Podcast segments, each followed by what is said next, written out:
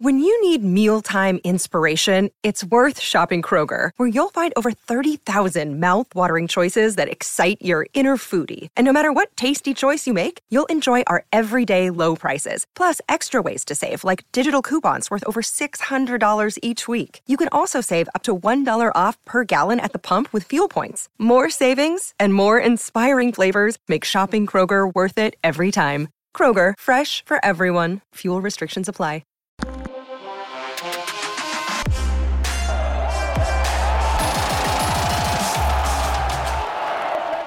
Time for the Penn State Blue White breakdown, the Ty Howle edition, Penn Live's Penn State football podcast. I'm Bob Flounders, joined by Greg Pickle.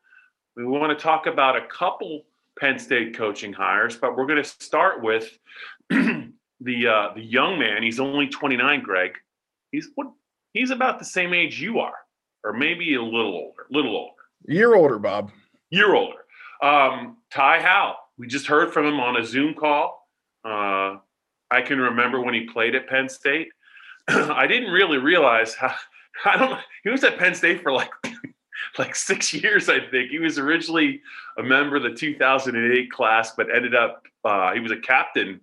Uh, he finished his career as a starter on the 2013 team. I think a center, played a little guard too. But uh, a guy that I think Greg, first of all, when you're 29 and you land a gig as a as a as a position coach at a school like Penn State, I think that's a sign, and especially James Franklin, who has a list for everything. That's a sign that you are very well liked, and I think uh, it's safe to say he is a guy that is definitely on the rise in major college coaching because you just don't see that happen very often. He's coached some other places. He was an analyst at Penn State the year before. Tyler Bowen moves on, and James Franklin does not promote from outside. he or does not choose a candidate from the outside. Greg, he he promotes from within. Ty Howle, what did you think of his uh, initial thirty minute press conference with uh, you, me, and about 35 of our good friends. Yeah, I couldn't agree with what you just said more, Bob. Clearly, this guy is on the, the rise in the coaching world. There's no doubt about it. Very much like Tyler Bowen in that regard. Remember, Tyler Bowen became the offensive coordinator at Fordham long before he ended up at Penn State.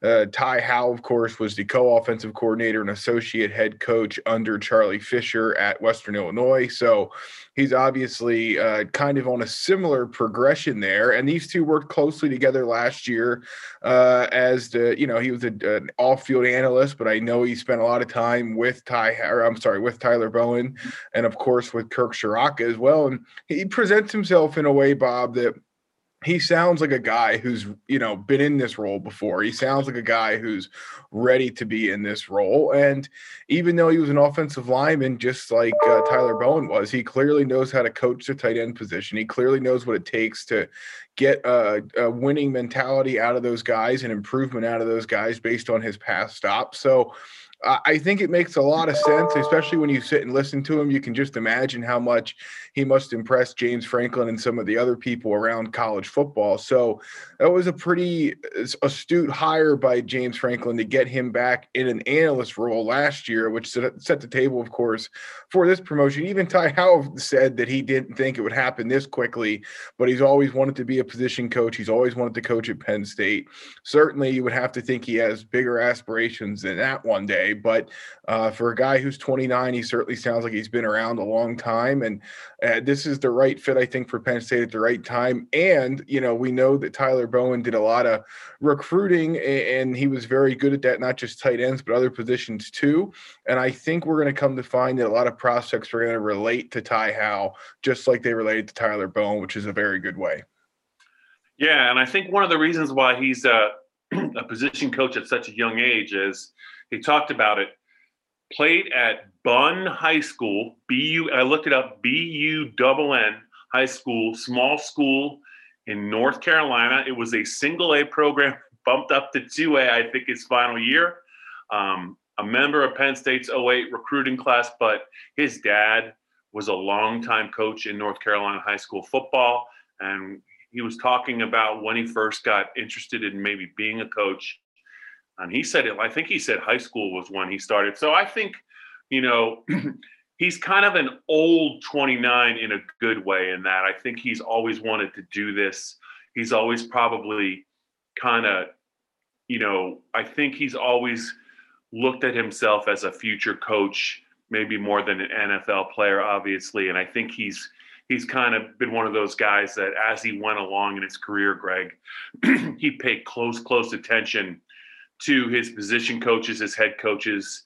I'm sure he's had some mentoring, but I, I do think that uh, he's he's been trying to do this for a while, and I think that it speaks to why he's been able to be a success so soon. Real quick, you know, they got to replace Pat Freiermuth, but you know, there's some pretty nice young players uh, returning at Penn State. Uh, not Zach Kuntz. Zach Kuntz is moving on in the transfer portal, but there's there's two or three uh, talented young tight ends that are already in the program. There's probably more coming in the pipeline if they uh, hold by their their verbal commitments. Um, but I don't. You look at the tight end position, and you no Freiermuth, no more Tyler Bowen.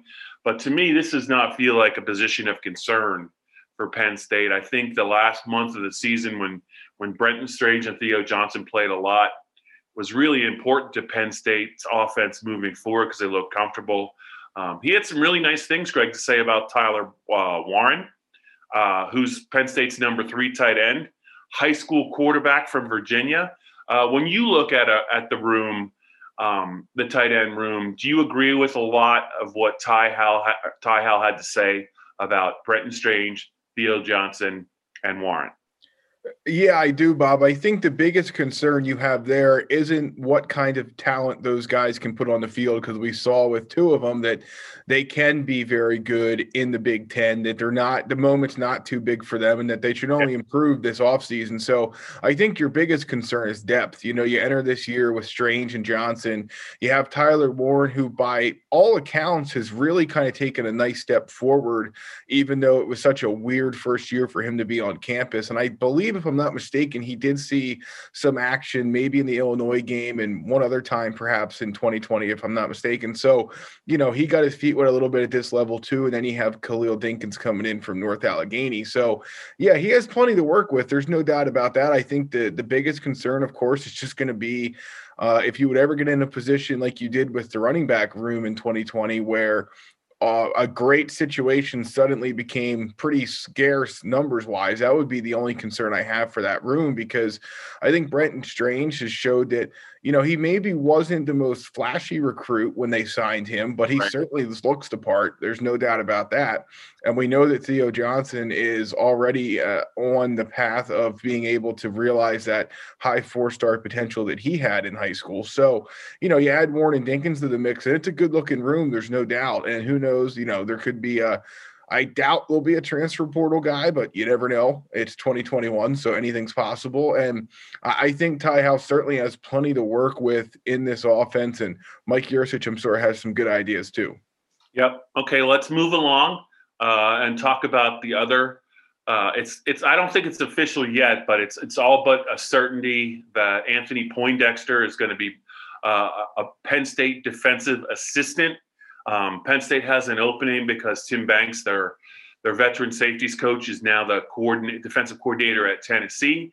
Uh, Poindexter coached, I think he was the co-defensive coordinator, I believe, at Purdue, uh, at least last year and maybe the year after that. But um, when news of this leaked, Greg, this is this a name that you would? Uh, uh I, am familiar with him as a player. I can remember he was a really good player at Virginia.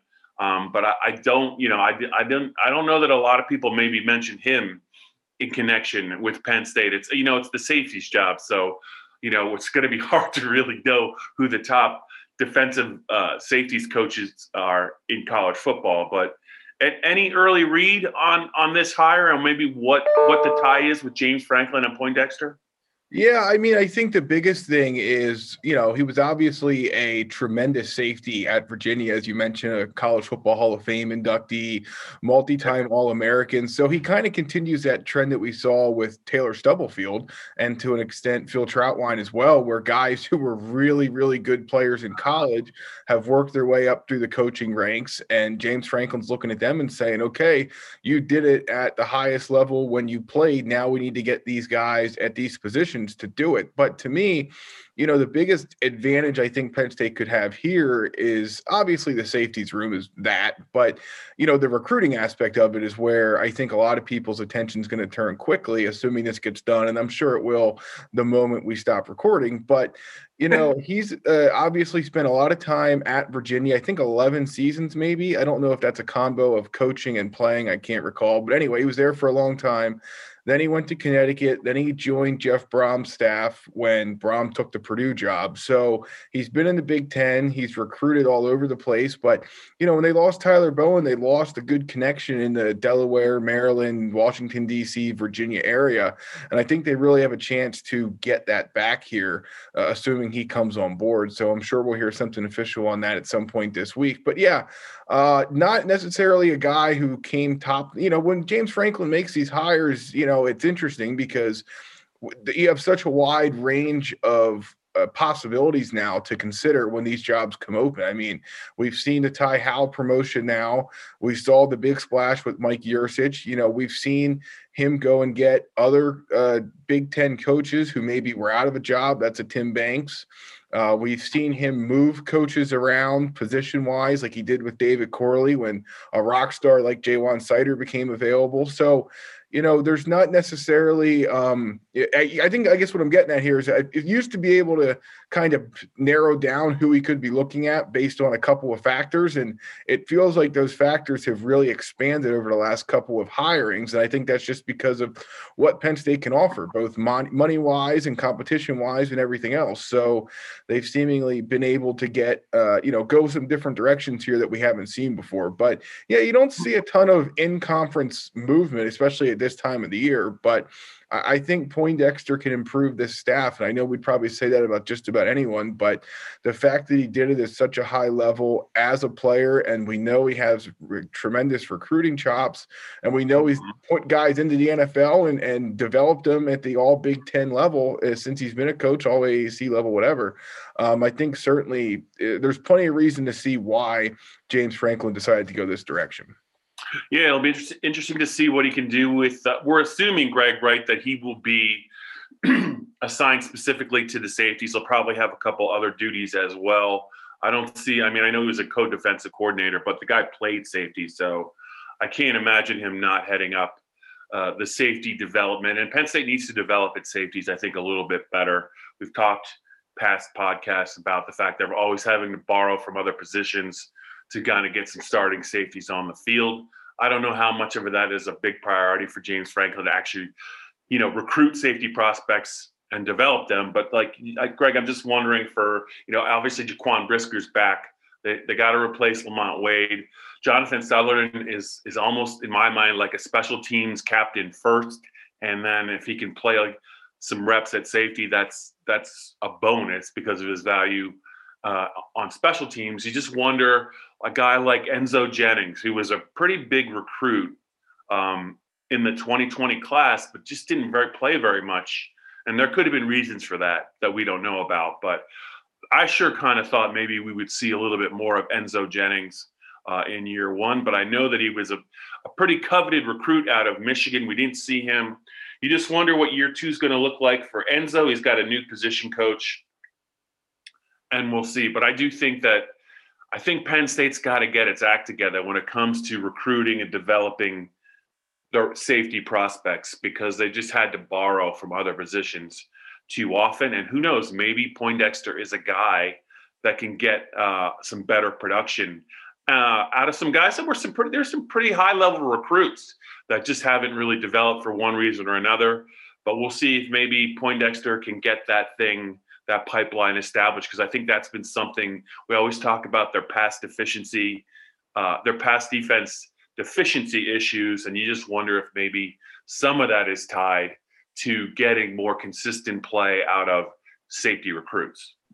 Yeah, I don't think there's any doubt about it. And I mean, you look at some of the other guys in that room. They have Jair Brown, who came yep. in uh, from Lackawanna as well. You have Tyler Rudolph. You could still move a corner over. We've certainly seen them try mm-hmm. that before. So I don't think it would shock anybody if spring practice opens and there's a, some experimentation going on. So yeah, I think the things that fans should be most excited about is maybe just some fresh ideas back there. I think that you know, when you and I talk to our tech subscribers and just Penn State fans in general, we get, especially during the season, there are a lot of people frustrated with how the pass defense has been over the last couple yeah. of years in two areas. One, getting beat over the top all the time, but two, a lack of turnovers. And yeah you know, if, if, so, if some fresh ideas back there can, you know, you know, some of it's probably schematic, but if some fresh ideas back there can turn at least one of those two things around, yeah. you know, I think you're obviously going to grade the, the, the Poindexter hire in a much obviously better light than if not. So I think it helps, you know, that group's Brent Pry, Terry Smith, Tim Banks was together for a while. And it's not that they put bad defenses on the field and Sean Spencer, I guess we shouldn't uh, forget about either, but, you know, they've, and they've had some very good statistical defenses, but we've heard two kind of themes over the years. One was trying to fix the pass defense, and two was being more aggressive when it comes to turnovers. So if Poindexter brings with him at least some marginal improvement in those two areas, it'll yeah. be a win for Penn State. And then again, to your point, if he can go out and secure some of these defensive back commits that have maybe uh, gotten away from Penn State over the years, especially in this region, I think that'll be a big deal as well. So interesting fit. I'm sure it'll be official, like I said, as soon as we're done recording. But yeah, the three new coaches for Penn State heading into the uh, the 2021 season, and it's been interesting to kind of follow how they've gone about making those changes. Yeah, yep. It's three and counting, Greg. It's three and counting because you never know what's going to happen uh, next. So yes, got a chance today to talk to Ty Howle, Penn State's new tight ends coach, who was a Penn State offensive lineman, played for Joe Paterno and also played for Bill O'Brien. Um, he's now he's now coaching the tight ends, and I would imagine uh, in the next couple of days it'll be made official that um, Anthony Poindexter is now the latest uh, Penn State assistant on the defensive side, uh, filling in for Tim Banks, who is now at Tennessee. All right, Greg, let's uh let's put a lid on that. Let's put a lid on this uh on this podcast, as they say in political circles. It's been a fast 15 minutes. Um, we might be I might be talking to Dave with Dave Jones about some things in a in a day or two. You never know, but uh, for now, it was nice to, t- to hear from Ty Howle, and then hopefully we'll be able to hear from Poindexter um, after he's hired, and we'll get some more info on maybe how this all this whole thing came about. But that's it for this edition of the Blue White Breakdown Penn, Penn Live's Penn State Football Podcast.